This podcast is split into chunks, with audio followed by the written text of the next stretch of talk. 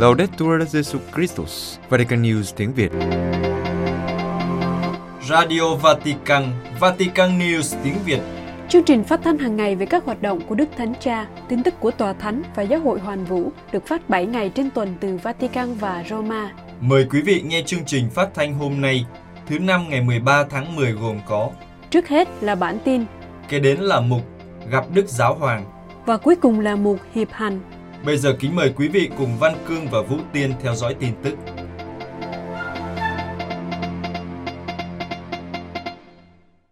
Đức Thánh Cha sẽ cầu nguyện với các lãnh đạo các tôn giáo tại đấu trường Colosseo vào ngày 25 tháng 10. Vatican, ngày 11 tháng 10, Giám đốc phòng báo chí tòa thánh ông Matteo Bruni đã xác nhận rằng Đức Thánh Cha sẽ tham dự buổi cầu nguyện cùng các nhà lãnh đạo tôn giáo khác tại đấu trường Colosseo vào ngày 25 tháng 10. Vào sáng cùng ngày 11 tháng 10, trong một cuộc họp báo, ông Marco Impagliazzo, Chủ tịch Cộng đoàn Thánh Egidio đã thông báo rằng Đức Thánh Cha sẽ hiện diện trong phần kết thúc của cuộc gặp gỡ quốc tế do Cộng đoàn Thánh Egidio ở Roma tổ chức. Cuộc gặp gỡ có tên Tiếng kêu của hòa bình, các tôn giáo và văn hóa đối thoại là sự kiện theo tinh thần Assisi lần thứ 36, kể từ sự kiện được Thánh Gioan Phaolô II khởi xướng vào ngày 27 tháng 10 năm 1986 tại Assisi. Trong đó, quy tụ các đại diện các tôn giáo trên thế giới. Cuộc gặp gỡ hòa bình do Cộng đoàn thế Egidio sẽ kéo dài từ ngày 23 đến ngày 25 tháng 10. Trong ngày khai mạc, dự kiến sẽ có sự tham dự của Tổng thống Sergio Mattarella của Ý, Tổng thống Emmanuel Macron của Pháp và Tổng thống Mohamed Bazoum của Niger. Bên cạnh đó, cũng có sự hiện diện của Đức Hồng Y Chủ tịch Hội đồng Giám mục Ý Matteo Zuppi. 13 diễn đàn sẽ diễn ra tại Trung tâm Hội nghị Đám mây về các chủ đề hòa bình, khủng hoảng khí hậu, di dân, tất cả Kitô hữu cử hành lễ phục sinh chung một ngày, đối thoại liên tôn, mối nguy của chiến tranh hạt nhân, bài học của đại dịch. Ngày 25 tháng 10, tại đấu trường Colosseo, vào lúc 4 giờ 30 phút chiều, Đức Thánh Cha sẽ chủ sự giờ cầu nguyện của các Kitô hữu cùng với các lãnh đạo các giáo hội và các cộng đoàn Kitô.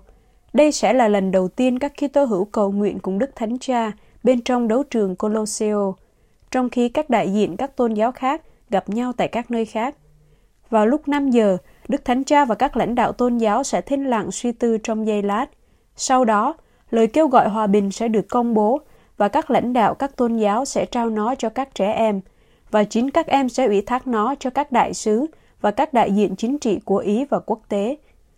Chủ tịch Cộng đoàn Thánh nói rằng tiếng kêu của hòa bình thường không được lắng nghe bởi vì hòa bình ở Ukraine, châu Phi, Trung Đông và Mỹ Latin đang bị bóp nghẹt bởi xung đột. Ông nói, thông qua cuộc họp, hy vọng rằng hòa bình sẽ có thể thể hiện tiếng kêu của mình giữa rất nhiều tiếng ồn của chiến tranh. Ông cho biết đã mời các giáo hội ở Ukraine và Nga tham dự cuộc gặp gỡ. Đức Thánh Cha gửi sứ điệp video đến Đại hội của Liên Hội đồng Giám mục Á Châu. Thái Lan, ngày 12 tháng 10, trong ngày khai mạc Đại hội của Liên Hội đồng Giám mục Á Châu, nhân kỷ niệm 50 năm thành lập, Đức Thánh Cha đã gửi một sứ điệp video cho các giám mục. Trong đó, Ngài mong muốn đồng hành với các giám mục trong hội nghị và mời gọi các ngài trả lời câu hỏi Chúa Thánh Thần nói gì với giáo hội ở Á Châu? Đại hội được tổ chức tại Trung tâm Mục vụ Ban Phu Quan ở Bangkok từ ngày 12 đến ngày 30 tháng 10 tập trung vào chủ đề cuộc hành trình chung của dân tộc Á Châu và họ đã đi một con đường khác.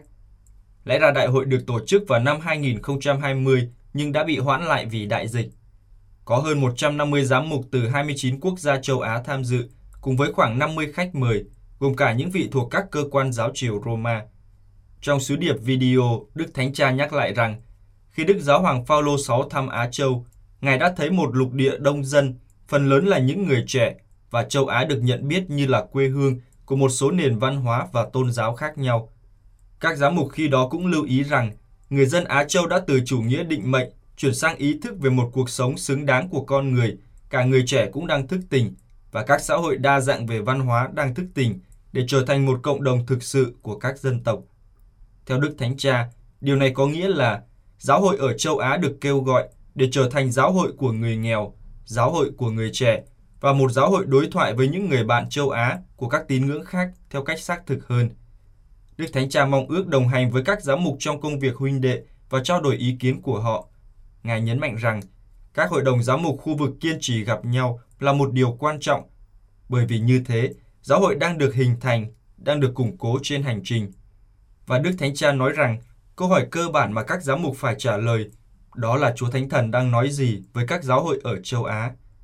Cuối cùng Đức Thánh Cha khuyến khích các giám mục hãy để giáo dân sống bí tích rửa tội và đảm nhận vai trò của người giáo dân và tôn trọng tính đặc thù của mỗi giáo hội, bởi vì giáo hội hoàn vũ không phải là một giáo hội đồng nhất, nhưng là giáo hội phổ quát và tôn trọng tính đặc thù của mỗi giáo hội.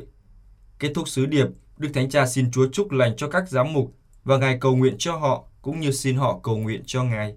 Liên Hội đồng Giám mục Á Châu nói rằng đại hội nhằm tổng kết nửa thế kỷ hoạt động của liên đoàn để nhận thức về những thực tế mới đang nổi lên trong các xã hội tại châu lục và trong các giáo hội châu Á, để cân tân hành trình tìm kiếm khuôn mặt của Chúa Giêsu ở châu Á.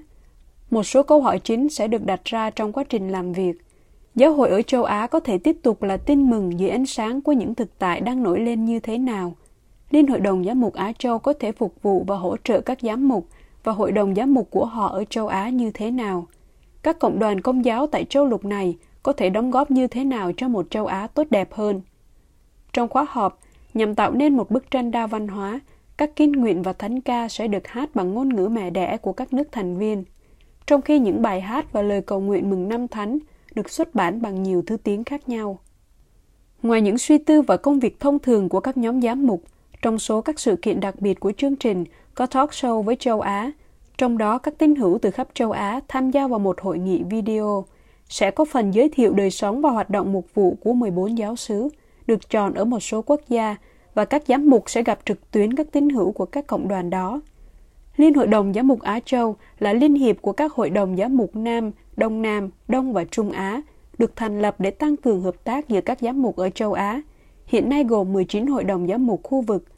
Văn phòng Tổng thư ký Trung ương đặt tại Bangkok, Thái Lan.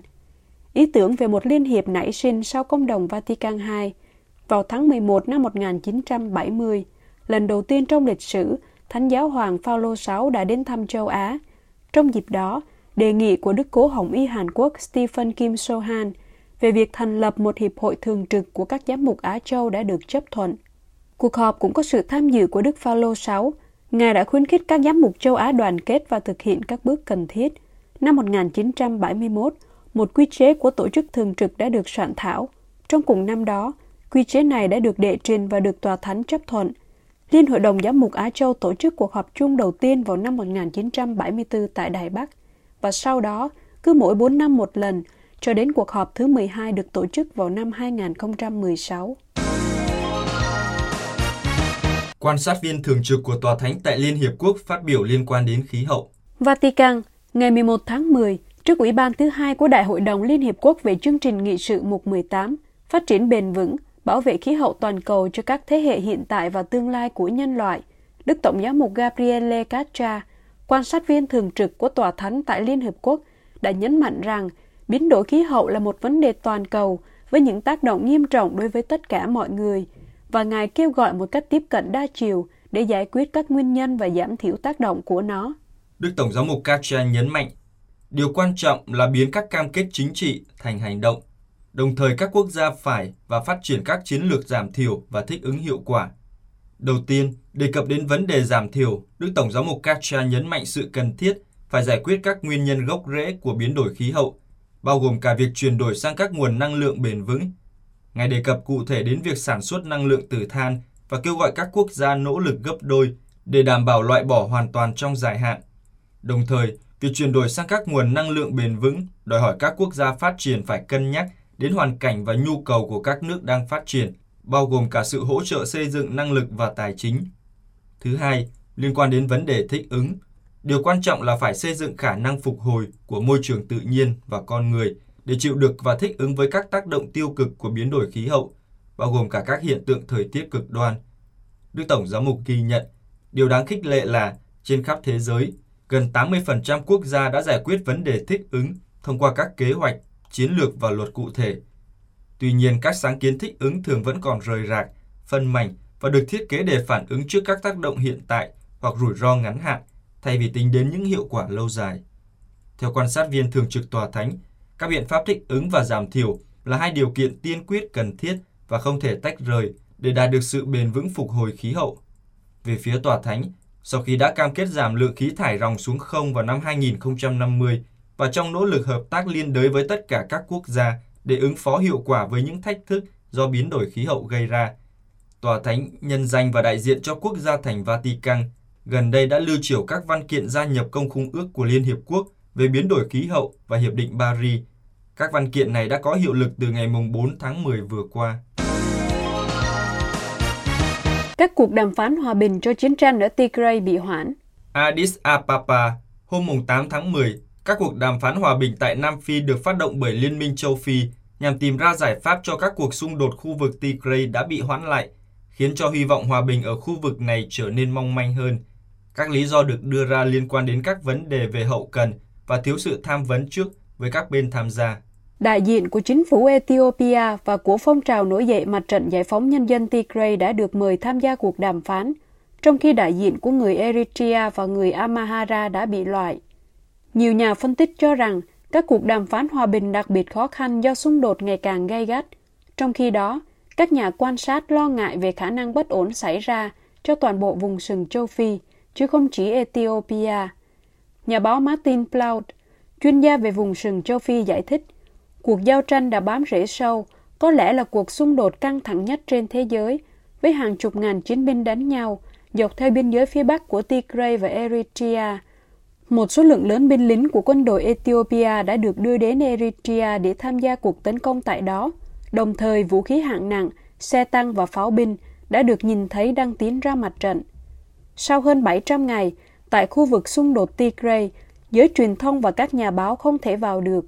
Trong khi đó, ngày 17 tháng 10, Hội đồng Đối thoại châu Âu sẽ có một cuộc tranh luận trong chương trình nghị sự về các diễn biến ở Ethiopia. Quý vị vừa theo dõi bản tin ngày 13 tháng 10 của Vatican News tiếng Việt. Vatican News tiếng Việt Chuyên mục Gặp Đức Giáo Hoàng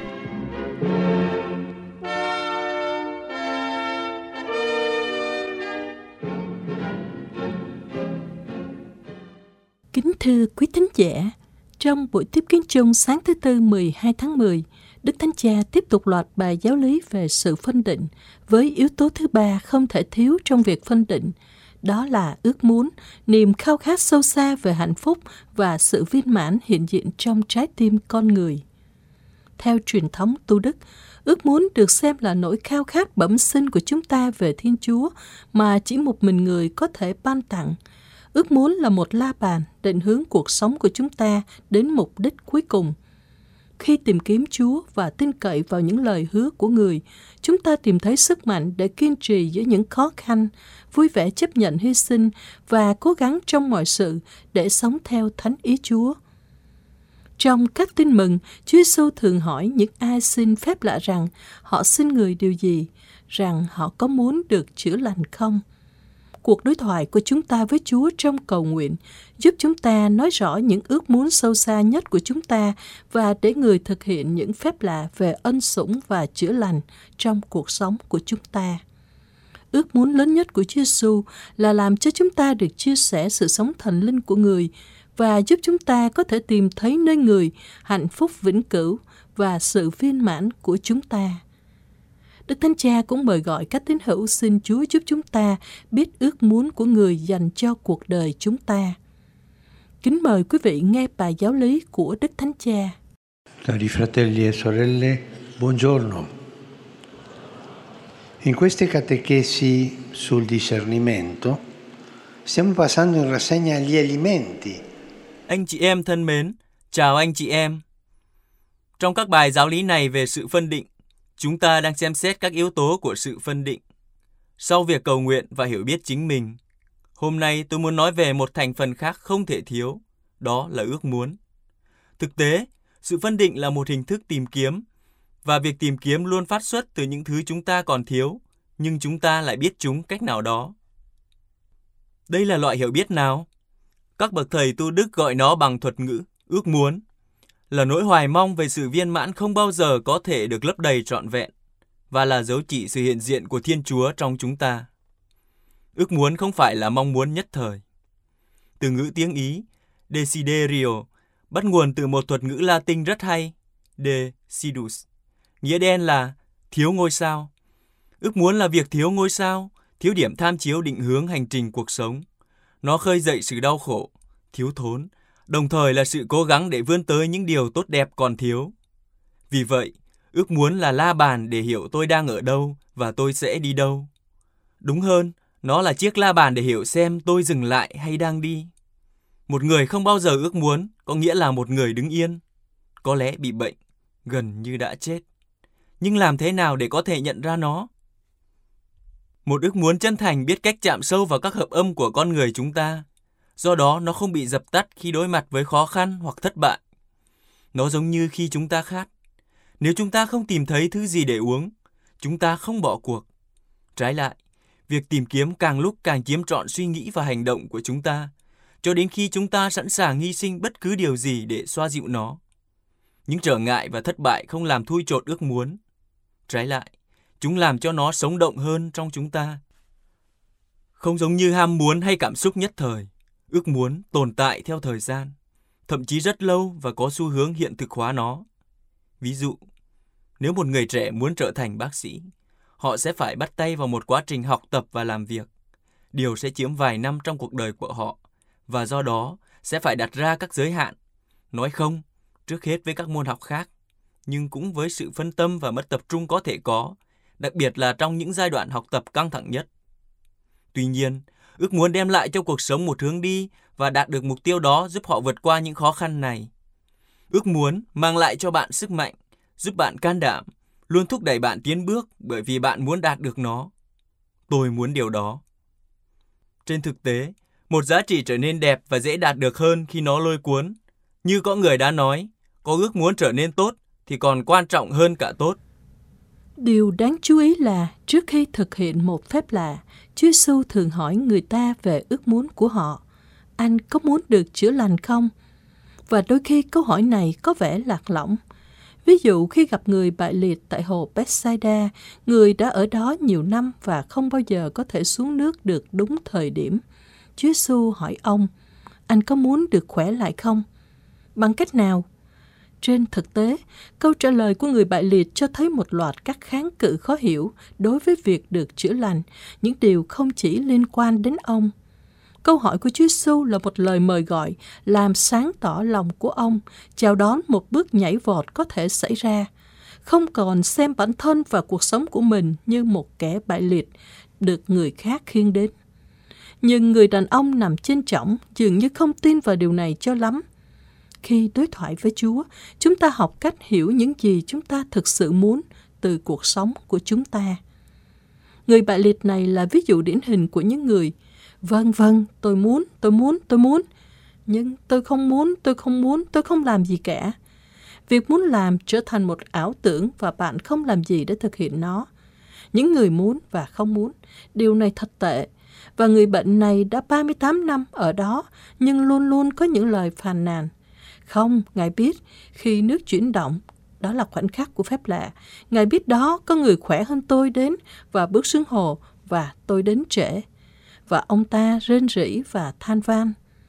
Nhưng hãy cẩn thận bởi vì những lời phàn nàn là một thứ thuốc độc, một chất độc đối với tâm hồn, một chất độc đối với cuộc sống, bởi vì chúng không làm cho bạn có ý muốn tiếp tục tiến bước. Hãy cẩn thận với những lời phàn nàn.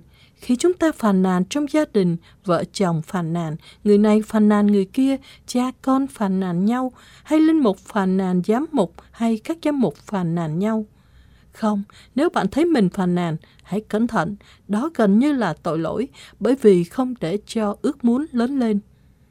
Thông thường, chính ước muốn thực sự tạo nên sự khác biệt giữa một dự án thành công, nhất quán và lâu dài với hàng ngàn ước muốn và ý định tốt. Như người ta nói, lát đường dẫn đến hỏa ngục. Nghĩa là người ta có ý làm việc tốt nhưng chẳng bao giờ làm. Có, tôi muốn, tôi muốn.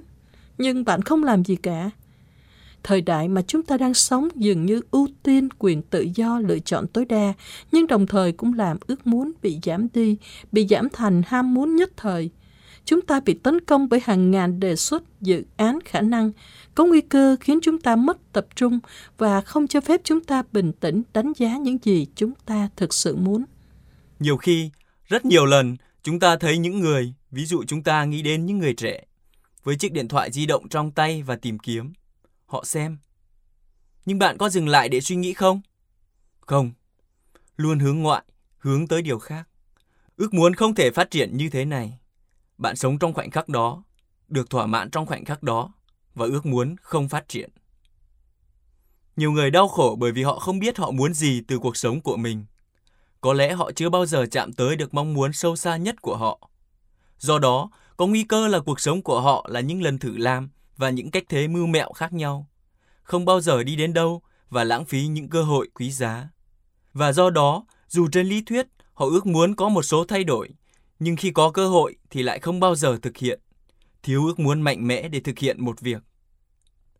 Nếu hôm nay Chúa hỏi chúng ta câu hỏi mà người đã hỏi người mù ở Jericho, anh muốn tôi làm gì cho anh? Chúng ta sẽ trả lời như thế nào? Có lẽ cuối cùng chúng ta có thể yêu cầu người giúp chúng ta biết ước muốn sâu xa nhất của người, điều mà chính Thiên Chúa đã đặt trong lòng chúng ta. Lạy Chúa, xin cho con biết ước muốn của con. Xin cho con là một người phụ nữ, một người đàn ông có nhiều ước muốn lớn lao. Có lẽ Chúa sẽ ban cho chúng ta sức mạnh để biến nó thành hiện thực. Đó là một ân sủng lớn lao, là nền tảng của tất cả những ân sủng khác, để cho Chúa, như trong tin mừng, thực hiện những phép lạ cho chúng ta. Lạy Chúa, xin cho chúng con ước muốn và xin làm cho ước muốn ấy lớn lên. Bởi vì Chúa cũng có một ước muốn lớn lao đối với chúng ta, làm cho chúng ta chia sẻ cuộc sống viên mãn của người. Vào cuối buổi tiếp kiến chung, một lần nữa Đức Thánh Cha đưa ra lời kêu gọi cho đất nước Ukraine đang bị tàn phá bởi chiến tranh. Ngài nói, trong những ngày này, trái tim tôi luôn hướng về dân tộc Ukraine, đặc biệt là với những người dân ở những nơi đã xảy ra các vụ đánh bom. Đầu tuần này, Ukraine đã hứng chịu trận pháo kích nặng nề nhất kể từ những ngày đầu của cuộc chiến. Các cuộc tấn công bằng tên lửa của Nga không chỉ tấn công nhiều địa điểm ở trung tâm thủ đô Kiev, mà còn cả Lviv, Dnipro, Kharkiv và các thành phố khác, cướp đi sinh mạng của một số người và gây ra nhiều thương tổn. Đức Thánh Cha nói tiếp, Tôi mang trong lòng mình nỗi đau của họ và nhờ sự chuyển cầu của Thánh Mẫu Thiên Chúa, tôi dâng nó lên Chúa trong lời cầu nguyện. Ngài xác tín rằng Thiên Chúa luôn luôn lắng nghe tiếng kêu của những ai khẩn cầu người. Và Đức Thánh Cha cầu xin Chúa Thánh Thần biến đổi trái tim của những người nắm giữ số phận của cuộc chiến trong tay của họ, để cơn bão bạo lực có thể chấm dứt và sự chung sống hòa bình trong công lý có thể được xây dựng lại.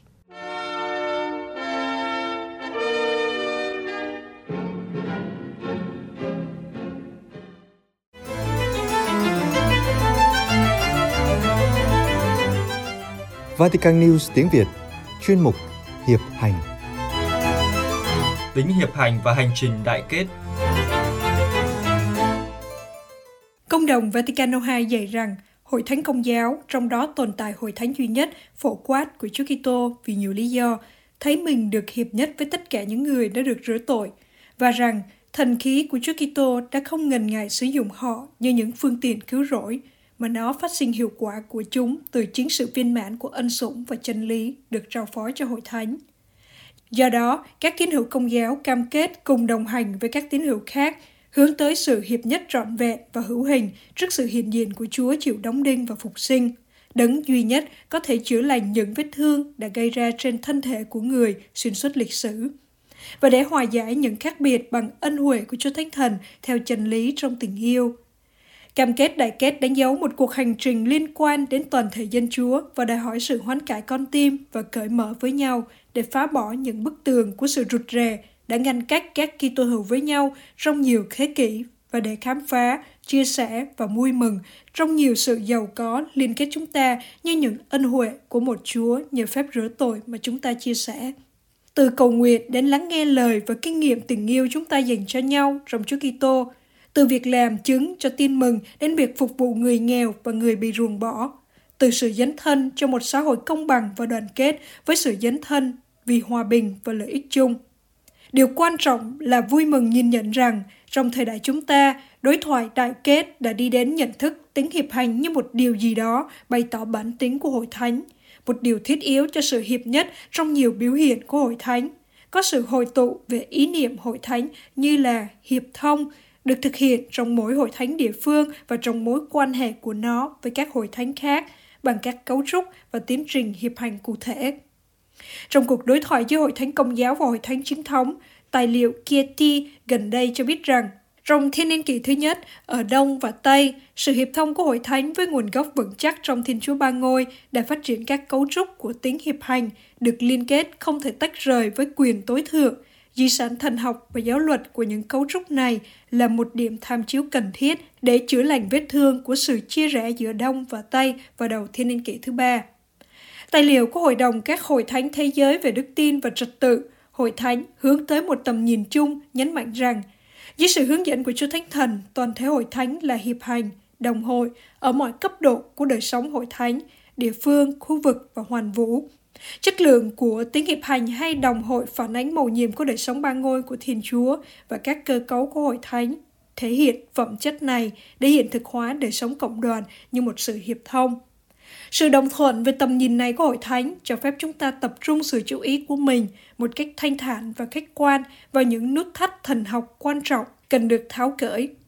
Trước hết, chúng ta đề cập đến vấn đề liên quan đến mối tương quan giữa việc tham gia vào đời sống hiệp hành của tất cả những người đã được rửa tội, trong đó thánh thần của Đức Kitô đánh thức và nuôi dưỡng sensus fidei, cảm thức đức tin, cũng như năng lực và trách nhiệm từ đó mà ra để phân định về sứ vụ và thẩm quyền riêng đối với các mục tử. Chúng xuất phát từ một đặc dụng riêng biệt được ban cho qua các bí tích. Thứ đến là việc giải thích về sự hiệp thông giữa các hội thánh địa phương và hội thánh hoàn vũ được thể hiện qua sự hiệp thông giữa các mục tử của họ và giám mục Roma, với quyết tâm đạt tới sự đa dạng hợp pháp trong những hình thức diễn tả đức tin trong các nền văn hóa khác nhau và những gì thuộc về căn tính cố hữu và sự hợp nhất công giáo của nó. Trong bối cảnh này, việc thực hiện đời sống hiệp hành và đánh giá sâu hơn ý nghĩa thần học của nó là một thách thức và một cơ hội to lớn trong việc tiếp tục hành trình đại kết của chúng ta. Trong sự trung thành sáng tạo với Depositum Fide, kho tàng đức tin, và kiên định với tiêu chuẩn của trật tự chân lý, trên trời của tiếng hiệp hành thực sự cho chúng ta thấy rằng việc trao đổi các ân huệ hứa hẹn như thế nào qua đó chúng ta có thể làm giàu cho nhau khi chúng ta hành trình hướng tới sự hợp nhất sự hòa hợp đã được hòa giải từ sự phong phú vô tận của mầu nhiệm Chúa Kitô, được phản ánh trong vẻ đẹp của khuôn mặt hội thánh. Dân Chúa hành trình trong lịch sử để chia sẻ với mọi người men, muối, ánh sáng của tin mừng. Đó là lý do tại sao tin mừng hóa cũng bao gồm con đường đối thoại mà chúng ta thực hiện với anh chị em của chúng ta thuộc các tôn giáo, thế giới quan và văn hóa khác nhau những người tìm kiếm chân lý và cam kết xây dựng công lý để mở ra trái tim và lý trí của mọi người, nhận ra sự hiện diện của Chúa Kitô đấng đi bên cạnh chúng ta. Những sáng kiến liên quan đến gặp gỡ, đối thoại và hợp tác dần được sự tin cậy như là những giai đoạn quý giá trong cuộc hành hương chung của chúng ta và hành trình hiệp hành của dân Chúa, cho thấy nó là trường học của đời sống nơi chúng ta thủ đắc ethos, phong hóa cần thiết để thực hành đối thoại với mọi người – mà không chạy theo chủ nghĩa duy hóa bình hay thỏa hiệp nào. Thực tế ngày nay, khi nhận thức ngày càng tăng về sự phụ thuộc lẫn nhau giữa các dân tộc, buộc chúng ta phải coi thế giới là ngôi nhà chung của chúng ta, thì hội thánh được mời gọi chứng tỏ rằng tính công giáo của mình và con đường hiệp hành, trong đó hội thánh sống và làm việc là chất xúc tác của sự hiệp nhất trong đa dạng và của sự hiệp thông trong tự do. Đây là một đóng góp đáng kể mà cuộc sống và sự hoán cải hiệp hành của dân Chúa có thể thực hiện để thăng tiến một nền văn hóa gặp gỡ và liên đới, tôn trọng và đối thoại, hòa nhập và hội nhập, lòng biết ơn và ân phúc. Đặc biệt, đời sống hiệp hành của hội thánh tự thể hiện mình như một diaconia trong việc thăng tiến đời sống xã hội, kinh tế và chính trị của tất cả các dân tộc dưới ngọn cờ công lý, đoàn kết và hòa bình. Thiên Chúa trong Đức Kitô không chỉ cứu chuộc con người riêng lẻ mà còn cứu chuộc các mối quan hệ xã hội hiện hữu của họ. Thực hành đối thoại và tìm kiếm các giải pháp chung hữu hiệu mà chúng ta cam kết vì hòa bình và công lý là ưu tiên tuyệt đối trong hoàn cảnh gặp khủng hoảng cơ cấu trong các thủ tục tham gia dân chủ và mất niềm tin vào các nguyên tắc và giá trị truyền cảm hứng của nó. Với mối đe dọa của các sai lầm độc tài và ký trị, trong bối cảnh này, nghĩa vụ quan trọng và là tiêu chuẩn của mọi hành động xã hội của dân Chúa là nghe tiếng kêu của người nghèo và tiếng kêu của trái đất và thu hút sự chú ý cấp thiết trong việc xác định các lựa chọn và kế hoạch của xã hội. Đối với vị trí và vai trò ưu tiên của người nghèo, điểm đến chung của những thiện hảo, tính ưu việt của sự đoàn kết và chăm sóc cho ngôi nhà chung của chúng ta.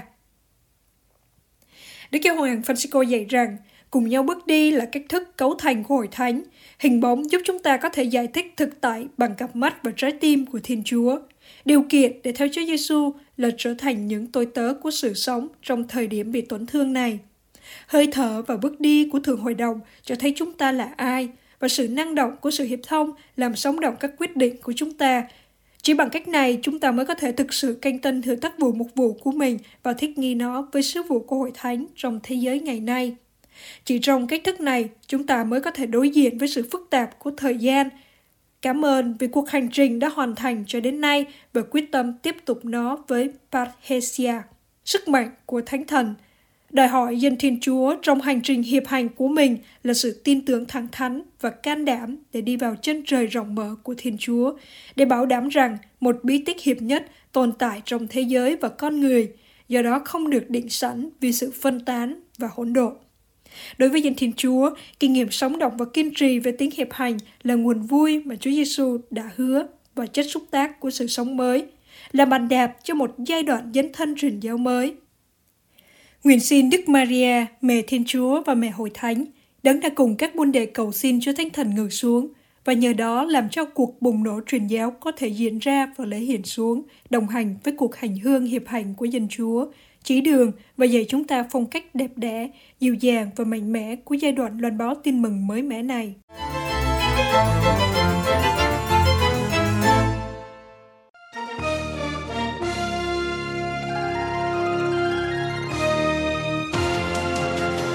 Cảm ơn quý vị đã chú ý lắng nghe chương trình Radio Vatican của Vatican News tiếng Việt.